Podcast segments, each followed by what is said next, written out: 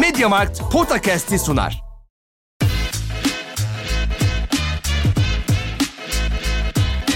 Podcast. Kaan Kural ve Orkun Çolakoğlu'yla N B A gündemine haftalık bir bakış.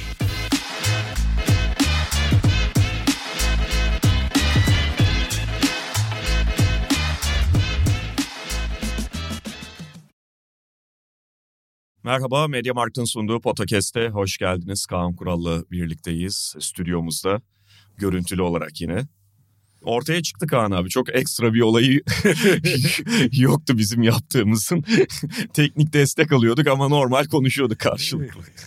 Zeki Müren de bizi görebiliyor. Evet abi, bugün krizdeki takımları konuşacağız. Veya belki de yol ayrımında demek lazım belki de. Evet, yani hani biraz detaylandıracağız zaten. Yani iki hafta önce galiba hayal kırıklığı yaşatan takımları konuşmuştuk ama bu kez biraz daha farklı durumda. Bir karar vermesi, belki bir ciddi takas kararı vermesi beklenen ya da verecek olan takımları konuşacağız. Başlamadan... E... Sen New York o krizden kendini müthiş çıkardı. Evet, yani aslında belki New York'u konuşmamızı bekleyenler de olabilir. Onları zaten haftaya konuşuruz. Noel'de de oynayacaklar. Hmm. Belki galibiyet serileri de devam eder. Şey, gümbür gümbür gelen bir New York takımı var. Niye konuşmuyorsunuz? Büyük şehrin takımı. Tabii. Yılbaşı hediyelerinin Mediamarkt'la tam zamanı. Bu hatırlatmayı galiba sana geçtiğimiz hafta da yapmıştım Kaan abi. Ya yılbaşı yılbaşı bizim geleneğimizde yok, ülkemizde. Tabii kullanabilirsin bu bahaneyi. Olabilir, kullanılabilir. İster web sitesinde, ister mağazalarda. Herkesin hayalindeki hediyeler Mediamarkt'ta. Ya bilmiyorum, web sitesinin mağazayı mı tercih edeceksin ama web sitesini her zaman tercih ediyorum. Web sitesi şey abi, daha uygun fiyatlar olabiliyor. Bir de şey opsiyonu var, biliyorsun değil mi? Web sitesinden seçip dükkandan alabiliyorsun gidip. Tabii. Yani hiç şeye falan başvurmadan. Yani eğer yakınında bir tane Mediamarkt varsa, hı hı, o da bir opsiyon. Ben genelde yani bir siteden alıp kuryeyle eve gelmesini bekliyorum ama ha, gidip dükkandan, hatta böyle iki saat falan, bir saat sonra falan alma izni şey oluyor. Bir saat sonra gidip teslim alabiliyorsun. Hı hı. Ben de yani seçebildiğim bir şeyse aslında web sitesi aslında hemen her şey için kolaylık oluyor. Belli fiyat avantajları da oluyor bazen. Hı hı. Peki. Geçelim abi takımlara. Şimdi iki konferanstan tabii belli takımları konuşacağız. Şu hatırlatmayı yapalım. Sadece kötü dereceli takımlardan bahsetmiyoruz. Yani atıyorum Detroit Pistons'ı, Charlotte'ı falan konuşmayacağız burada. Başka bir krizin içerisindeki takımlar bugünkü konu konularımız olacak. Ve yani aslında yani şimdi ligin üçte birini geride bıraktık, hatta otuz maça geldik. Yani artık bu sezon için oturup yani nereye gidiyoruz şeyini, kararını vermesi gereken takımlar var işte. Onlardan beş tanesinden bahsedeceğiz. Evet. Ya dilersen Dallas Mavericks'le başlayalım. Hı hı. Batı konferansından bu defa başlamış oldum ama Dallas'la başlayabiliriz. Mesela kısa süre önce bu kaydı, aynı konuyu yapıyor olsak belki Minnesota ile başlıyor olurduk. Bilmiyorum. Ama onlar kısmen de olsa şimdilik kendilerini kurtardılar o kriz içerisinden. Dallas Mavericks ise yüzde ellinin altında. E malum geçen sezonun konferans finalistlerinden biri, önemli beklentilerle girmişlerdi sezona. Ha şu var, yani bundan bir yıl öncesine gittiğimizde, döndüğümüzde Dallas geçen sezonun da ilk yarısını, geçen sezonun da işte yıl değişene kadarki bölümünü epey kötü ya da istikrarsız geçirmişti. Ondan sonra ciddi bir çıkış yakalamışlardı ama iki sene üst üste e, bu tip bir problemin üstelik farklı tipte bir kadroyla yaşanıyor olması tabii ki bir krize işaret ve Mavericks'te görüntü pek parlak değil. Çünkü kadro esnekliği, kadroyu takviye etme esnekliği de çok olmayan bir takım Dallas Mavericks, unutmamak gerekiyor ki. Ya her şeyden önce geçen senenin ilk yarısında, yani yılbaşına kadarki bölümde Dončić çok formsuzdu. Hı hı. Yani sezona kilolu gelmişti, hiç iyi gözükmüyordu. Sonra form tuttu. Ya zaten Dončić takımın yarısı, hatta böyle yarısından bile az. Bu sefer Dončić çok iyi oynuyor abi. Yani Dončić daha ne yapsın adam yani? Daha ne yapsın? Biraz daha az teknik foul alsa iyi olabilir ya da serbest atışlarını soksa da olabilir ama yani detayları boş ver. Yani daha ne yapsın abi adam? Yani şu anda mesela ben geçen hafta konuşuyorduk. Benim M V P adayım yani. Abi adam ligin en iyi oyuncusu gibi oynuyor. Yani en en iyi oyuncusu belki doğru bir tabir değil ama en iyi performans veren oyuncusu konumunda. Yani daha ne yapabilir ki? Hı hı. Ve bütün sistem de onun etrafında çevrildi. Sistemin merkezi böyle oynarken sen hala bazı mesela bir iki maçta çok iyi gözüküp bir iki tane çok tuhaf mağlubiyet alıyorsan ciddi bir oturup hani yaptığın şeyi düşünmen gerekiyor. Çünkü şimdi bazı takımlar oyuncuların formsuzluğu, kötü gidişat, performans düşüklüğü, sakatlık, bakan bir sürü sebep var. Şimdi sayacağız. Fakat Dallas'ın abi biz nereye gidiyoruz sorması lazım. Şimdi geçen sene konferans finali oynadıkları için hani bunu daha cilaladıkları sürece, bu sisteme bir iki takviye yapabildikleri sürece bir tık daha yukarı çıkarım ihtimalleri vardı. Ama aynı zamanda bu bir tık daha, bir basamak daha yukarı çıkmanın ne kadar zor olduğunu gösteriyor bu düzende. İkincisi, bunu korumak da çok kolay değil. Hı hı. Çünkü geçen sene bu işin sırrı Doncic'in etrafında, Doncic'i en iyi tamamlayabilecek işte yani muazzam, yani bulldog köpeği gibi, yani bekçi köpeği gibi savunma yapan ve değişik pozisyonları savunabilen Reggie Bullock ve Dorian Finney-Smith, diğer tarafta nokta şutu, yani doğru şutu sokabilen oyunculardı. Artı Doncic'e gelen, Doncic'in yakaladığı avantajlar diyelim, onları ikinci avantaja çeviren bir Jalen Brunson var. Şimdi Jalen Brunson'ı denklemden çıkardığın zaman tamam, Spencer Dinwiddie oraya eklendi, eklenmesine yani bir nevi Jason şey Jalen Brunson'lık yapabiliyor mu? Belli açılardan yapıyor. Hatta bazı şey, bazı şeyleri tabii Jalen Brunson kadar büyük bir skorer değil. Jalen Brunson net skorer çünkü. Elit bir skorer olmasa da zaten kendini oynuyor daha çok Jalen Brunson. O yüzden Doncic bence daha iyi tamamlıyor. Dinwiddie tam öyle değil. Dinwiddie oyun kurucu gibi. Yani tam bir skorer değil Dinwiddie asla. Evet, Doncic'in yakaladığı avantajları ikinci avantajlara çevirebiliyor bazen ama e, üçüncüde bir gard yok zaten abi. Esas hmm. problem de orada başlıyor zaten. Üçüncü bir, hani iki tane dribbling yapacak üçüncü oyuncu bulamıyorlar. Yani geçen sene de zaten o takası yapmadan önce benzer problemleri Aynen. yaşıyorlardı. Aynen. E şimdi Blok maalesef öldü. Yani basketbol açısından konuşuyorum, öldü. Şimdi Josh Green biraz oraya çıkıyor gibiydi ama yani Finney-Smith aynı çizgide değil.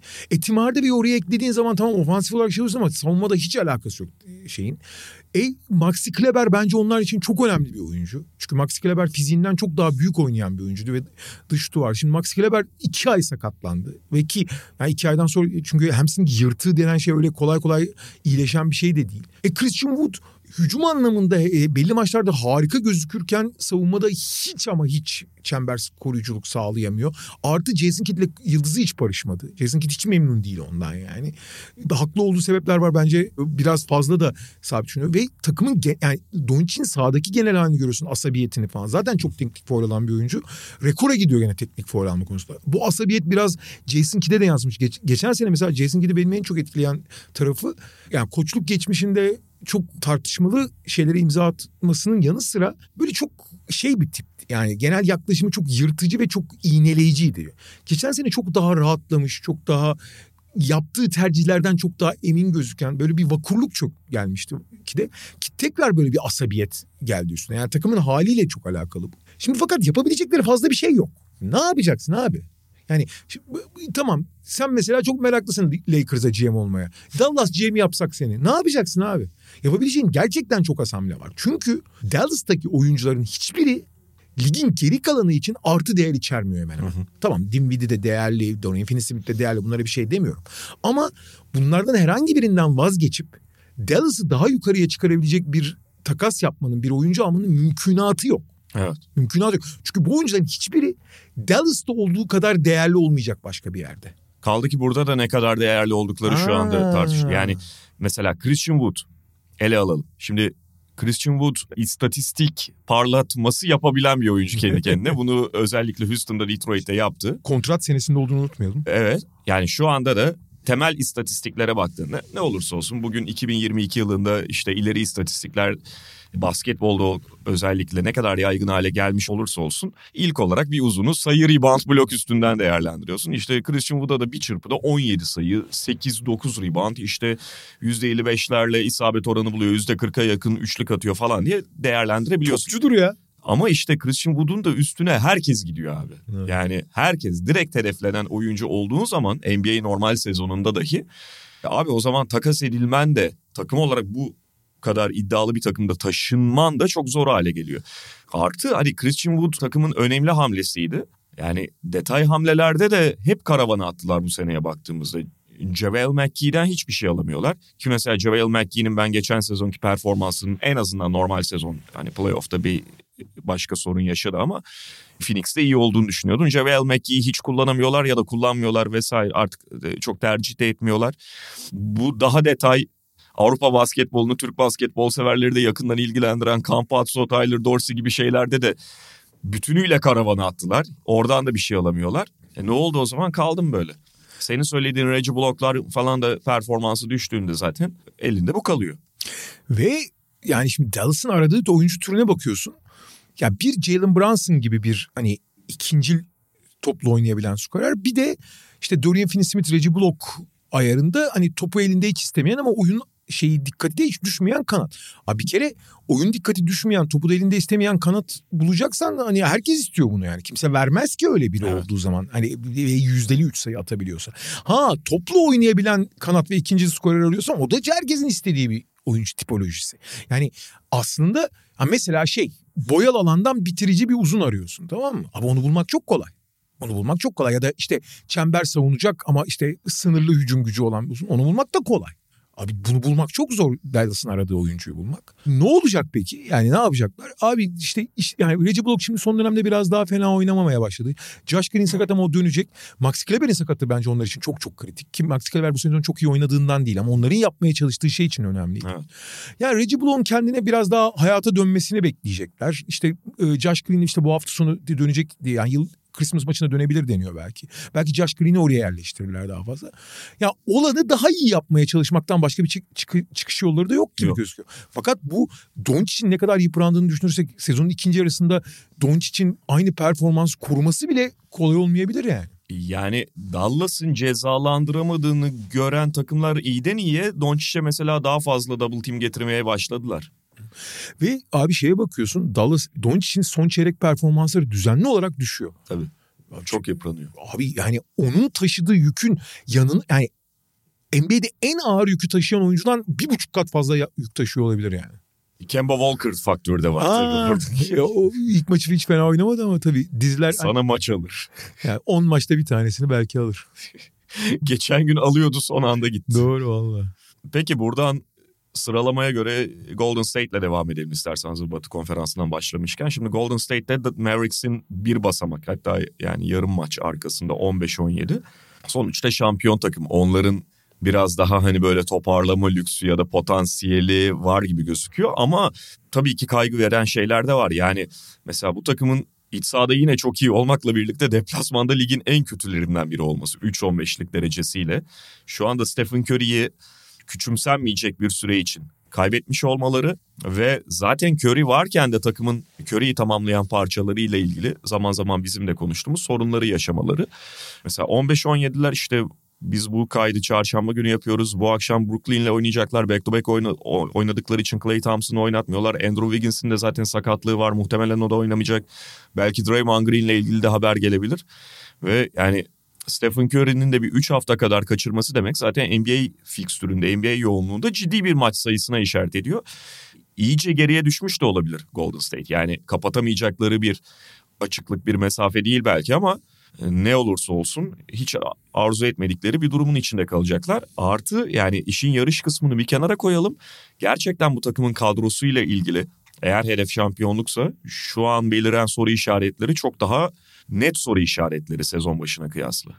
Ama genel toplamda da geçen seneki şampiyon kadrodan daha zayıf bir kadro değil bu aslında. Evet, Otto Porter Junior ve Gary Payton gibi önemli, önemli demeyelim de ciddi bir rotasyon iki parçasını kaybettiler. Ama işte onların hayali işte üç tane genç oyuncu, işte Moody, Kuminga veya Wiseman'dan birilerinin oraya eklenmesi, Dante DiVincenzo'nun da işte e, belli bir... Yani onların yapısına uyacak bir oyuncular tamamlasıydı. Şimdi Dante DiVincenzo işte sakatlı, uyum sağlamadım ama son dönemde daha iyi oynuyor. E Kuminga sezon başındaki korkunç kabustan uyanmış gibi bir rotasyon partisi. Evet, hmm. takıma çok uyan bir yapısı yok Kuminga'nın. Yani takımı yapmaya çalıştıklarından biraz daha ay, aykırı duran bir oyuncu ama onun enerjisiyle falan başka şeyler getirdiğini söyleyebilirsin. Aslında yani olay sadece bir teori ise veya bir matematik denklemi ise kağıt üzerinde çok büyük bir problem yok gibi. Ama şimdi sahadaki performansa bakıyorsun. Ciddi kabus bir tablo var ortada. Korkunç bir tablo var ortada. Özellikle işin savunma tarafında şu ana kadar. Fakat Golden State'in de böyle aşırı panik olacak bir durum yok. Yani onlar playoff'a yedinci sekizinci girseler bile bence hani çok endişe verici. Yalnız oraya gelene kadar özellikle savunmanın kendi takım standartlarına çıkıp çıkmayacağı bence çok belirleyici. Şimdi sezon başında korkunç foul yapıyorlardı. Kazandıkları maçlarda da yani sürekli foul yapan bir takım vardı. Yani savunmada sanki savunma yapmayı unutmuş, ayakları gitmediği için elleriyle müdahale etmeye çalıştığı için foul yapan bir takım gibiydi. Ki öyle yani, performans da öyleydi. Şimdi o biraz daha toparlandı. Foul sayısı azaldı. Savunma verimliliği bir miktar yükseldi. İşte oraya Kuminga eklendi. Andrew Wiggins ki bence bu savunmanın çok önemli parçalarından biri. En önemli kanat savunmacısı. Onun olmadığı maçlarda bile savunma en azından rekabetçi oldukları bölüm için çok kötü gözükmüyor. Orayın toparlanacağı da belliydi zaten. Ha şimdi toparlanmak başka bir şey.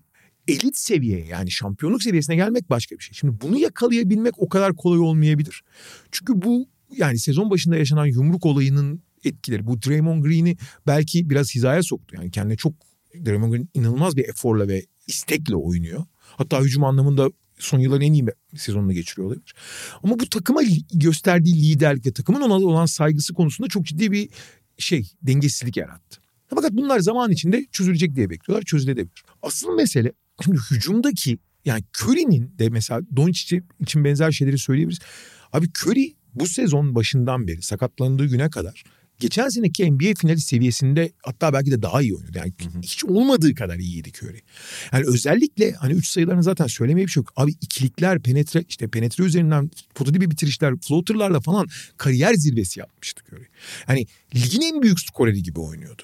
Bütün diğer yaptıkları şeylerin dışında ligin en büyük skoreri demek abi, Durant'le falan ölçüşüyordu yani. yani. Ya da ne bileyim kim var şey Donovan Mitchell falan, yani onlarla boy, boy ölçüşecek. Hatta onların üzerinde bir skorerlik gösteriyor. Diğer bütün etkileri bir tarafa. Yani Curry'yi zaten abi sahaya koysan, orta sahada ayakta dursa bile hücumda bir etki yaratıyor adam. Buna rağmen hücumun çok teklediğini görüyordun.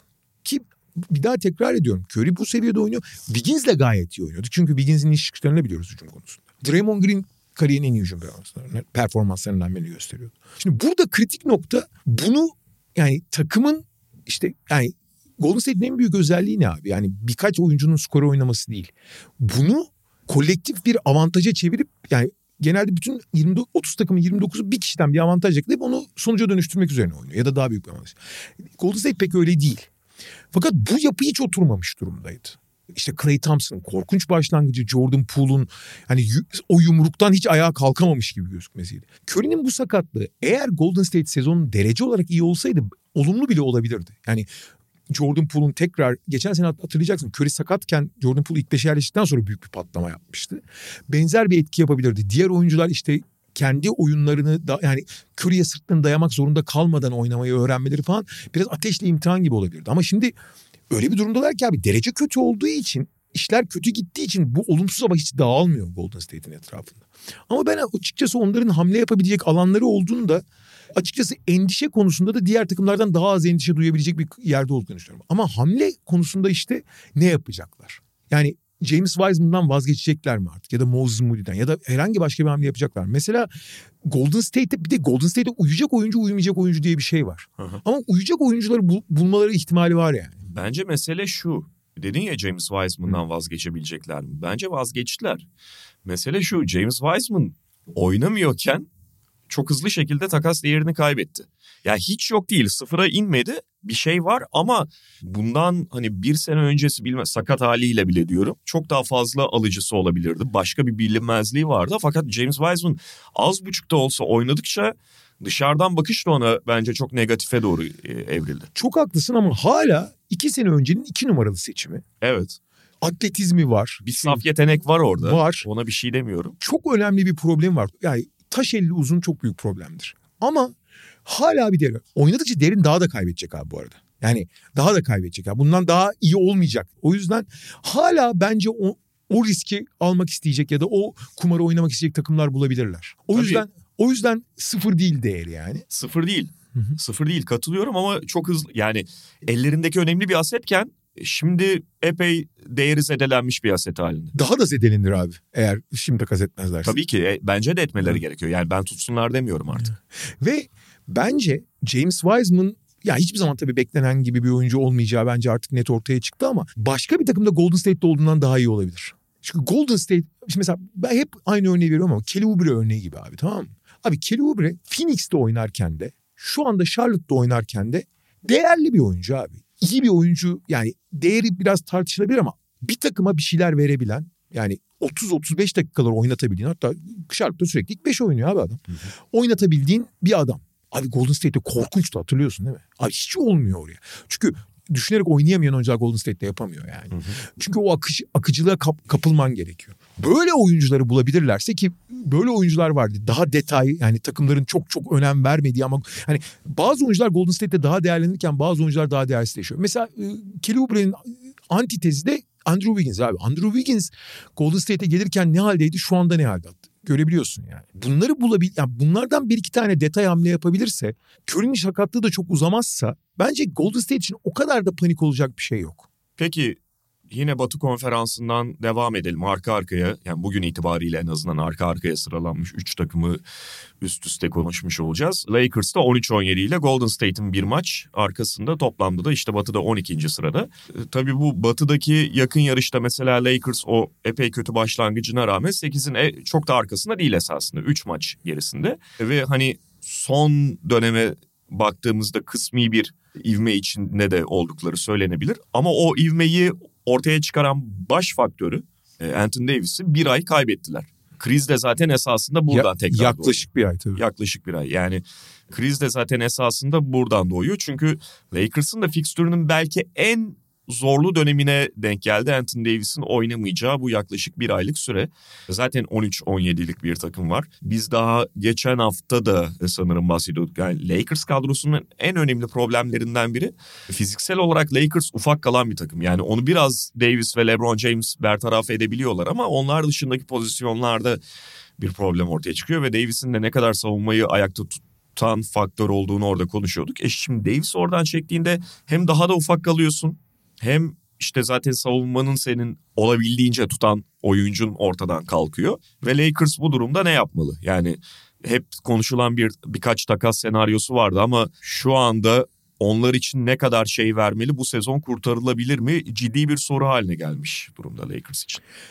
Ve şimdi de, şimdi Curry, Doncic'ten bahsettik. Abi şimdi Davis tabii sezon başında çok hızlı başlamamıştı. Birkaç maçta kaçırmıştı ama yani bu son bir aylık sürece baktığın zaman Anthony Davis de ligin en iyi oyuncusu, yani en en iyi oyuncusu gene doğru tabir değil ama en iyi performans veren oyuncusu konumundaydı abi. Yani Doncic'ten, Curry'den, Embiid'den farksızdı. Hatta bazı açılardan, çift taraflı oyun açısından Giannis'ten bile iyi olduğunu söyleyebilirsin. Ve takım Anthony Davis'in yapabildikleri üzerine daha fazla kurgulanmaya başlamıştı. Yani Anthony Davis hareketli bir şekilde potayı yönlendirip, potayı yakın oynatıp onun o tehdidi üzerinden işte LeBron James'le ikili oyunları, Anthony Davis topsuz gelirken onu bulmak üzerine falan hücumu kurgulayıp, savunmada zaten tamamen Davis'in caydırıcılığı etrafında şekilleniyordu. Senin söylediğin şey çok önemli.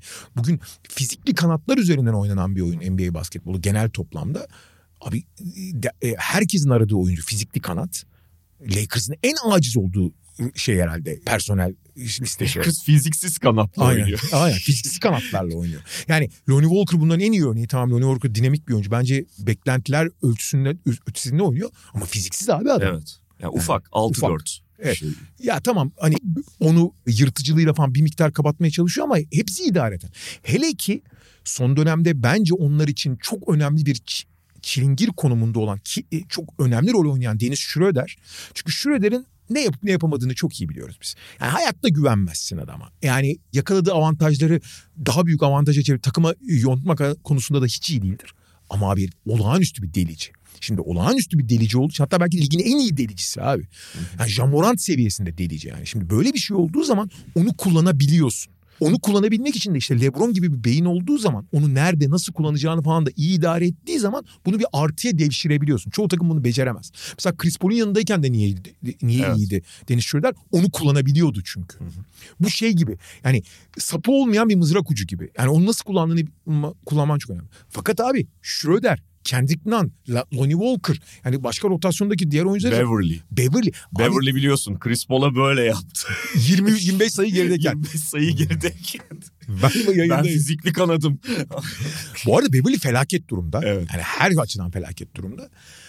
Russell Westbrook'un ikinci beşe yerleşmesi ve onun liderliğini yapması bence çok olumlu oldu. Bunu konuşmuştuk zaten. Yani hani zaten düşünce... Fakat abi şimdi...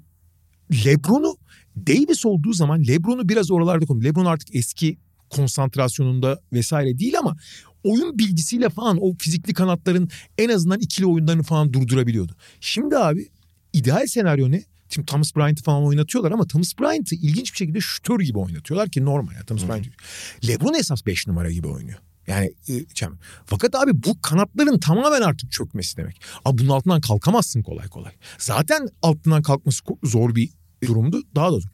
Fakat şimdi ne yapacaklar, esas mesele bu. Şimdi Davis dönene kadar bu takımın vasat altı bir takım olduğunu bir kere kabul etmek lazım. Fakat abiciğim sen Davis ve LeBron'a yatırım yapmışsın, tamam mı?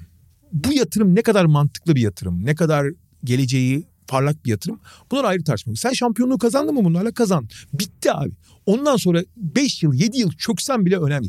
Ligde yirmi yirmi beş tane takım var. Böyle bir senaryo için ölür ölür. Yani ölür. Yani bir yirmi yıllık geleceğini satar abi. Ha Lakers tabii sen sen daha iyi bilirsin Lakers'ın içini. Malibu'nun nabzını tutan bir insan olarak, Santa Monica'nın nabzını tutan, her sene şampiyonluk. Yani Fenerbahçe gibi abi her sene şampiyonluk ister. Tamam eyvallah da öyle olmuyor bu işler. Fakat sen LeBron ve Davis'e yatırım yaptıysan abi LeBron'un şunu bir kere LeBron'la yeni kontrat yaptın. LeBron'u takas edemezsin, tamam mı? Hı hı. Kurallar izin vermiyor. Hani eteceğinden değil de abi Davis'in de daha ne kadar üst düzey basketbol oynayacağı, bu sakatlıklardan zaten ne kadar sakatlığa teşne bir oyuncu olduğunu biliyoruz. Ne kadar sağlıklı kalacağını hiç bilemezsin. Abi o yüzden çok kısa vadeli düşünmek zorundasın. Abi Lakers uzun vadeli düşünemezsin. Evet ama şu da var, yani kısa vadeli düşünmek gerekliliğiyle yani elde avuçta ne varsa ilk çıkan takasa da atmaması ha. gerekiyor. Yani Ş- burada çok dikkatli olması gerekiyor Lakers'ın. Şöyle çok kısa vadeli düşünmek demek uzun vadeli asetleri, uzun vadeli değerleri ucuza satmak demek değildir. Hı hı. Bence o yüzden yani Buddy Hield, Miles Turner takasını işte Russell Westbrook artı iki bin yirmi yedi iki bin yirmi dokuz draft takları yapmaması mantıklı. Fakat bunları yapmayacağız. iki bin yirmi yedi iki bin yirmi dokuzdaki draft haklarımızı koruyacağız diye bir düşüncesi olamaz. Karşına alırsa Lakers bunu yapmak zorunda abi. Ha mesele şu ki Lakers'ın aradığı rol, biraz evvel Dallas için konuştuğumuz gibi, en zor rol. Yani o rolü, o pozisyonu, o personeli bulmak çok zor. Kanatlı, fizikli kanat. Çünkü herkes abi Clippers'da on tane var, on birinciyi arıyorlar yani. Bu çok zor bir şey, bunu bulmak. Ee, ama sezonun şimdi öyle bir noktasındayız ki birazdan başka takımları konuşacağız. Yani takımların bazıları abi bu sene olmuyor deyip resete basabilir ve bazı oyuncuları takası açabilir. Burada Lakers'ın alıcı konumda olması lazım abi. Ne olursun? Yani bu iki bin yirmi yedi iki bin yirmi dokuz haklarını hemen verelim değil. Nasıl şey davrandıysan Indiana ile o masadaki takasta daha dirençli davranırsan gene dirençli davranırsın. Ama abi bu sene bu haklar çok değerli. Bu sene artık gitti. Davis de zaten sakatlandı. Bir şey olmaz diyemezsin abi. Lakers'ın öyle bir lüksü olamaz yani. Çünkü zaten draft hakları, kendi draft hakları ellerinde değil bu sene. Evet, evet. Ama işte yani ortaya kimin çıkacağı, pazara kimin e, çıkacağı da çok önemli. Şimdi burada kritik, orayı karıştırabilecek bazı takımlar var. Onlar da Doğu Konferansı'nda, oraya aynen, belki geçmek lazım. Aynen öyle. İstersen Chicago Bulls'la devam edelim. Hani son birkaç günün en çok konuşulan takımlarından biri. Son maçlarını kazandılar ama eksik bir Miami'ye karşı kazanmış oldular bu sabah. Ve şey, büyük bir kavganın arkasından geldi o kazan. Yani evet, biraz şey, reaksiyon galibiyeti gibi bir şey o. Zaten bir hani... önce bir önceki maç ne oldu abi? yüz elli sayı yediler. Minnesota'dan Minnesota, yüz elli yediler. Pivotsuz Minnesota'dan. Ne Gober var, ne Towns var. yüz elli yediler abi, yüz elli. Evet. Ve yani on dört maç kaybetmişlerdi. Hani biraz daha geriye gidersek zaten serileri epey kötü. Takım düşüyor düşüyor işte Lonzo Ball probleminden daha önce zaten bahsetmiştik. Ve bir takımın atletik ya da işte E S P N gibi bir mecraya haber olması, hikaye olması, yazı konusu olması zaten takım içi yaşanan problemlerle birlikte, o takımın yıldızlarından biriyle alakalı takım içerisinde memnuniyetsizlik olduğunu yine o yazıda dile getirilmesi, bunlar zaten yeterince kötü şeylerdir. Ee, Chicago'da dünden beri en çok konuşulan takımlardan biri. On, ondan öncesinde de aslında Chicago Bulls'la ilgili yani belki iki haftadır falan artık bu takım hani olmadığını kabul mü etse, takasa mı yönelse, DeRozan ya da Zach LaVine her neyse, bunlar konuşuluyordu. Fakat dün işte Atletik'te çıkan Shams Charania'nın yazısıyla birlikte iyice mesele haline, hani ulusal boyutta mesele haline geldi N B A kamuoyunda. Ve abi abi olmayacak deyip resete bas, reset ya, atması gereken ilk takım abi Chicago. Bu takımın geleceği yok çünkü. Hakikaten geleceği yok. Yani Vučević gibi temassız bir uzunla, DeRozan gibi beklentileri inanılmaz aşmış iki senedir bir oyuncu ama hani tamamen iki sayılığa yönelik skorerle, yani etrafını doğru şey yapamadığın bir skorerle, bu performansı ne kadar koruyacağı çok ciddi soru işareti olan bir skorerle, LaVine gibi beş yıllık bir kontrat yaptığın ama dizindeki yani tamamen atletiklik üzerinden oynayan, tamamen demeyelim ama atletikliği çok önemli bir rol olan ve bu sezon o atletizmi ciddi kaybetmiş gibi gözüken bir oyuncuya bir yere varamazsın abi. Ha, bu takımın da üst düzey savunma yapmasına imkan yok. İşte Patrick Williams çok büyük oyuncu olacak falan diye. Evet, önemli bir bence aşama kaydetti Patrick Williams. Bu sezon özellikle savunma tarafında bence hiç hiç fena değil. Ama abi şey de değil yani, merkez bir parça olmayacağı da belli artık Patrick Williams'ın. Ya da en azından çok üst düzey bir oyuncu olmayacağı yakın var.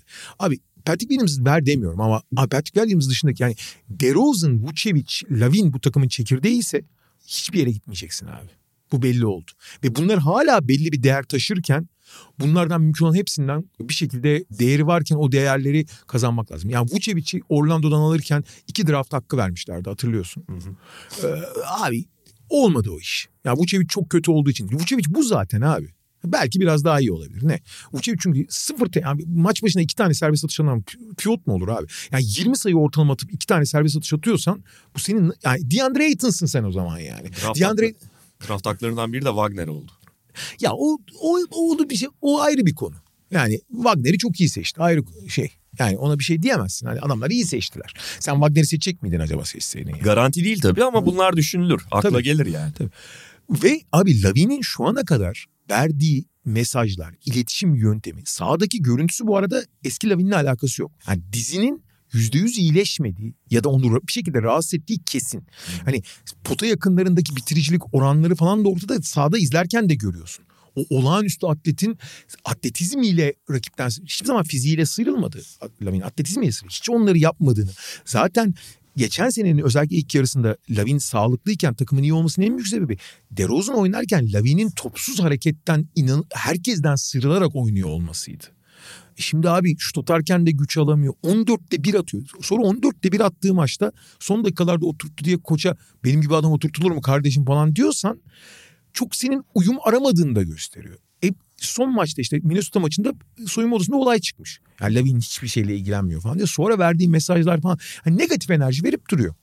Şimdi abi Vučević, DeRozan ve şey LaVine, LaVine artı Caruso, bunlar hala takımların isteyeceği oyuncular. Belli oranlarda. Vučević'in belki biraz daha zor ama sonuçta kontratı da çok uzun değil. O yüzden hani olabilir. DeRozan belki savunma anlamında çok ciddi bir handikap ama olağanüstü bir skorer. Yani mesela Vučević, DeRozan ikilisi Lakers'a konuşuluyor. Hı hı. Abi Hill, Miles Turner'dan daha iyi olur resmen bu. Belli açılardan. Tabii Vučević'in de tam olarak ne yapacağına bakmak lazım. E Caruso'yu herkes ister. Her takım ister. İşte bu bahsettiğimiz takımların hepsi, Golden State falan hepsi ister. Hı hı. Artı N B A'deki otuz takımın yirmi beşi falan ister yani. Tabii. LaVine'i çoğu kişi istemez. Çünkü zaten beş yıllık bir kontrat var ve sağlıklı olduğuna emin değilsin abi. Hele ki sana kucak açmış. beş yıllık kontrat vermiş. O beş yıllık kontrat seneye başlayacak bir de biliyorsun. Ee, daha başlamadı yani. beş yıllık kontrat vermiş takıma karşı bu kadar negatif enerji dolu olan bir adamı da kadroya katmak ister misin? O apayrı bir problem. Fizik, fiziksel sorunları, sakatlığı dışında zihinsel olarak da ister misin? Hı-hı. Ama hala isteyecek takımlar var abi. Yani ve yaş olarak da bunların arasında en iyisi sonuçta. Evet. Zach LaVine. Ve hala yani merkez parça arayan bir New York gibi falan bir takıma da verebilirsin gayet rahat bir şekilde. Ama Chicago'nun bir an evvel bu kararı vermesi lazım. Sorun şu ki abi, Arturas Karnišovas başa geçtikten sonra bu takımı yani rekabetçi bir takım olmak için o kurdu. Yani bu parçaları o aldı, işte Vučević takasını yaptı, işte DeRozan'ı ekledi falan.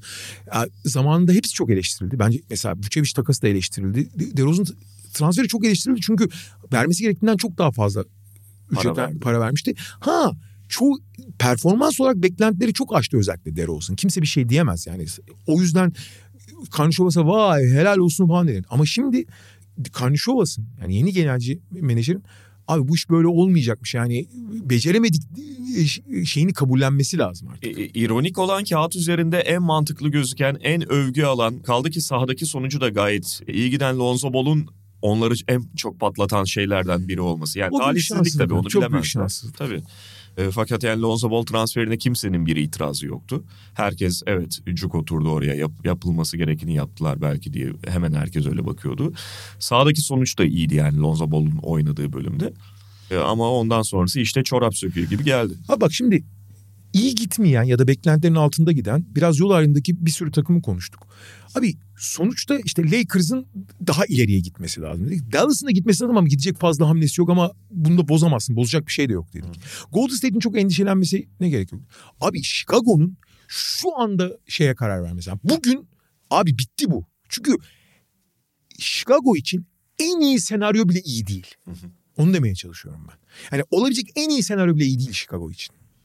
Evet ve yani burada hemen bunları dağıtıp işte draft hakkı vesaire bunları yol yakınken ya da daha fazla uzama toplamaya başlamak. Onların da şöyle bir açması var. Bu seneki draft hakları şeyde Orlando'da ilk dört korumalı. Abi ilk dörtte seçemedikten sonra bu sene çok kötü gitmenin de bir anlamı yok. Ama aha, ilk dörtte seçmek de çok zor. Hani zaten ihtimal de yok. Artı altta zaten çoktan dördü kapatmış bir sürü takım var yani. Evet ama yine de yani hem draftta yine başka hani dört korumalı olsun diğerlerinden seçsinler artı. Yani seçemeyecekler işte.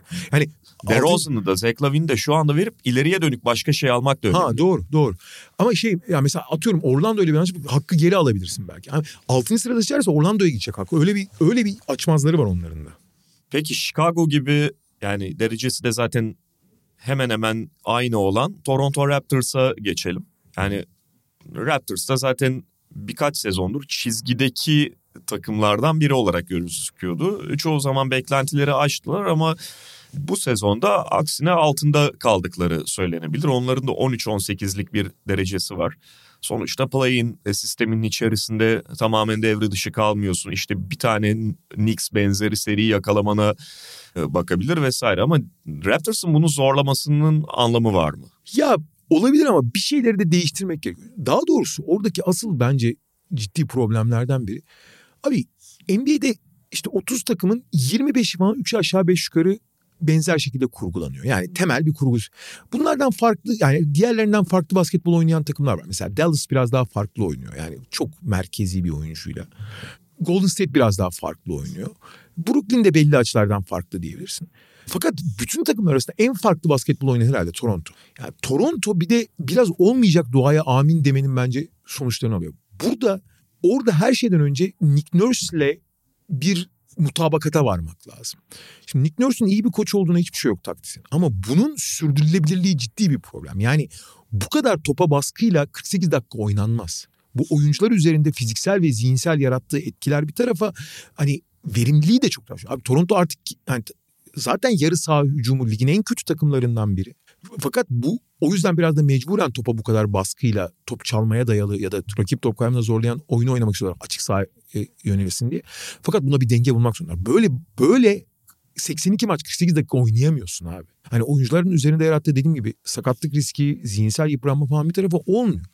Onların yalnız abi yarı sahada daha fazla, daha ekstra, daha standart çözümlere ihtiyacı var. Şimdi yarı sahada ne yaptıklarına bakıyorsun abi. Scottie Barnes birebir oynuyor. İşte bir şey öğretmeye çalışıyor.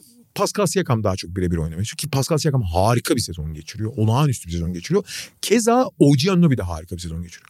Fakat bunları tamamlayacak. Yani o birebirin üzerinden onlar üretemediği zaman üretecek oyuncuların hepsi dökülüyor abi. Bir, Scottie Barnes feci bir sezon geçiriyor. Fred VanVleet İki tane müthiş maç oynadı. Onun dışında korkunç ötesi oynuyor. Gary Trent, Reggie Bullock'tan hallice diyeyim yani. Hiç alakası yok. E onlar mesela bu sezon rotasyona eklemeyi düşündükleri gene kendi oyun sistemlerine uygun hani sürekli switch yapabilecek Precious Achiuwa'dan hem sezon başında beklediklerini anlayıp hem sakatlandı. E bir anda ortada kalmış gibiler. Ama onlar bence iki şeyi de yapabilirler. Ya yani bence onların sıfırlamaya ihtiyacı yok fazla. Ama personelde bir değişiklik yapabilirler. Yani Fred VanVleet mesela bugün her takıma gidebilir. Tamam mı? Aha. Ve hala değeri var. Tamam çok tabii kötü bir sezon geçiriyor olabilir ama Fred VanVleet'ten vazgeçebilirsin. Bence Siakam'dan vazgeçmek çok iyi bir fikir değil. Çünkü Siakam seviyesinde bir oyuncuyu kolay kolay bulamazsın yani. Ve Siakam'la başka bir şeyle oynayabilirsin. Siakam illa böyle oynamak zorunda değil çünkü. Ama Fred VanVleet'ten hatta burada daha biraz büyük bir role geçmeye çalışan O G Anunoby vazgeçmek istemeyeceğim bir oyuncu. Biraz evvel bahsettiğimiz o fizikli iki taraflı oynayan kanatların en iyilerinden biri çünkü O G Anunoby. Vazgeçmek isteyebilirsin, istemeyebilirsin ama O G Anunoby ayrılmak istiyor zaten. Yani hani daha ön bir rolde olmak. Ya da onu belki de daha ön role çıkarırsın. Ama daha klasik bir oyun kurucu gibi bir biriyle o alabilirsin ki artık oyun kurucu bulmak da o kadar zorlaşmadı. Yani hani alabilirsin. Ya da işte Chicago veya başka dağılacak bir takımdan bir parça alabilirsin. Ama yani tamamen Siakam dışında herkesten vazgeçip veya belli parçaları tutup bir yolu da toparlayabilirsin. Ama her şeyden önce bu çizdikleri yolu biraz daha normalleştirmeleri gerekiyor abi. Bu kadar radikal bir şekilde biz topa her topa saldıracağız. Her topta ikili sıkışma yapacağız. Her top, her rakibi her hücumda top kaybına zorlayacağız diye oynamaya çalışırsan abi İki ileri bir geri gidersin yani. Ee, onlar belli ki Oji Anunobi'yi takasta kullanmaya, bir şeylere dönüştürmeye çalışacak. Çünkü yani, en değerli parça o. E, evet, fakat yani kolay kolay da vazgeçmeyecekler e, Anunobi'den. Yani pahalıya satacak. Evet, çok pahalı, çok fazla şey isteyecekler. İstemeye hakları da var. Tabii. Ve epey de piyasayı kızıştırabilirler. Oji Anunobi'yi ortaya süre, sürerek. Toronto'nun yani bu takımlar arasında en fazla alternatifi olan Toronto, ne yapacaklarını ama onların da bir an evvel karar verip bence her şeyden önce Nick Nurse'un seçtiği yolu değiştirmesi gerekiyor abi. Değiştirmesi derken en azından biraz daha normalleştirmesi. Bu kadar radikal olmaması gerekiyor. Ben onu geçen Amerikan Mutfak'ta konuşuyorduk. iki bin on üç Miami bunu yapıyordu abi. Hı hı. Fakat abi Wade, Bosh, LeBron gibi yani ligin gördüğü en atlet oyunculara sahiplerdi belki. Ve onlar bile kırk sekiz dakika yapmıyorlardı bu sürekli topa baskı ve e, sıkıştırma işini. Abi şimdi bütün personeli böyle kurmaya çalışıyorsun. Uzun kollu, atlet, yırtıcı vesaire. Yetenek o... yetmiyor belli ölçüde. Abi yetmez. Evet. Yetmez.